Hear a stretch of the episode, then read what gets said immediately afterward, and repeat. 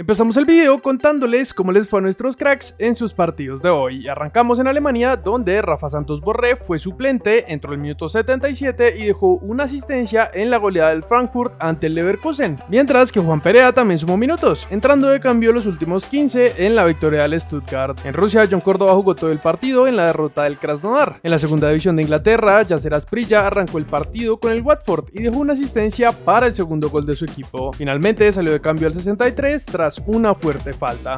En la Premier League, Jefferson Lerma marcó un buen gol para adelantar al Bournemouth, pero lastimosamente cometió el penal con el que el Fulham empató las cosas. Jefferson Mosquera se quedó en la banca en la victoria de los Wolves y Davinson Sánchez entró en los últimos minutos en la victoria de los Spurs sobre Everton, que aún no tienen a Yerry Mina. En España, Bernardo Espinosa jugó los noventa minutos en el empate a uno de Girona, mientras que Livingston Palacios también estuvo todo el partido en el empate contra el Valencia, que debió ser victoria del Elche, pero el árbitro evitó un gol pitando una falta previa a favor del equipo. En la segunda división, Gabriel Fuentes jugó todo el partido en la victoria contra el Villarreal B y Anderson Arroyo también jugó noventa minutos en la victoria del Alavés. En Italia, Cuadrado fue titular en la victoria de la Juve y Muriel jugó sesenta y ocho minutos contra Sassuolo. Con el resultado de hoy son líderes de la liga a falta del partido del Napoli mañana. En Bélgica, Cuesta y Muñoz siguen siendo titulares. Esta vez contra Leuven fueron claves para mantener la victoria del Genk, que se quedó con diez desde el minuto cuarenta y tres. Y finalmente, David Machado fue titular titular en la victoria del Lens.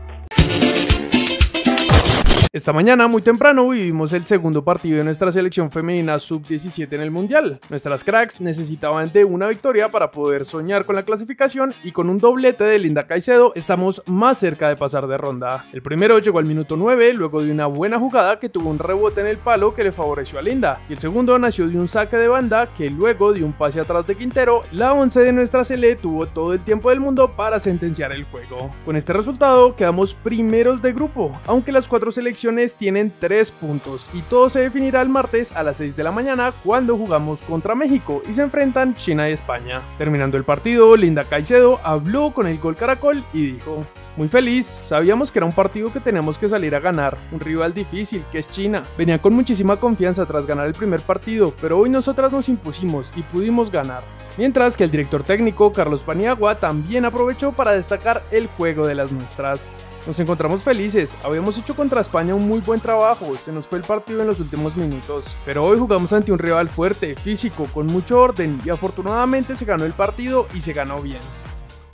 Ayer tuvimos el debut de América Femenino en la Copa Libertadores contra Santiago Morning y con un gol de Wendy Bonilla al minuto sesenta y cinco nuestro equipo se llevó los tres puntos y arrancó con pie derecho el torneo. Llegando a nuestra liga, hoy tenemos dos partidos de la fecha dieciocho, Pasto y Águilas Doradas terminaron con este resultado y el encuentro entre Bucaramanga y Equidad acaba de comenzar. Pasamos rápidamente por Nacional, pues la presentación de Paulo Autori dejó mucho de qué hablar y en charla con la prensa el brasileño comentó: mi mensaje es el mismo, desarrollar una labor que le permita al equipo jugar un buen fútbol y un fútbol competitivo. Solamente la plasticidad y la belleza del juego no alcanza, hay que ser eficaz y efectivo para ser competitivo. La esencia del fútbol es la calidad técnica del jugador, pero no alcanza, hay que tener comportamiento profesional y un nivel competitivo que permita sacar rendimiento individual y colectivo.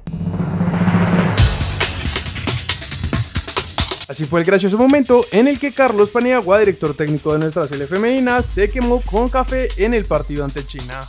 Joan Carbonero marcó gol en la victoria dos cero de Racing ante Colón de Santa Fe. Además, fue una de las figuras en el club que ahora es segundo en la liga a solo un punto de Boca. Cracks, hasta ahí llegan las noticias de hoy, así que vamos a pasar con el comentario destacado que en esta ocasión lo hizo Mendoza. Luis Díaz en Liverpool, Santos Borré en Frankfurt, Mojica en el Villarreal, Cuadrado en la Juventus, Davinson en el Tottenham, Yasser en Watford, Sinisterra en Leeds. Por lo menos tenemos colombianos jugando en ligas competitivas, ojalá Néstor aproveche eso, porque buenos futbolistas hay. A Rueda le quedó grande, ojalá no pase lo mismo con Néstor. Y bueno, aprovechamos para tocar este tema teniendo en cuenta que ayer salió la lista del nuevo microciclo que hizo Néstor Lorenzo y nos gustaría que nos contaran qué opinan del proceso que lleva hasta ahora, lo que se ha visto en los amistosos, los microciclos, cómo creen que le va a ir al nuevo entrenador de la selección. Vamos a estar muy atentos leyéndolos, ya saben dónde. No siendo más entonces, recuerden suscribirse, activar notificaciones, seguirnos en todas nuestras redes sociales y nosotros nos vemos en un siguiente video.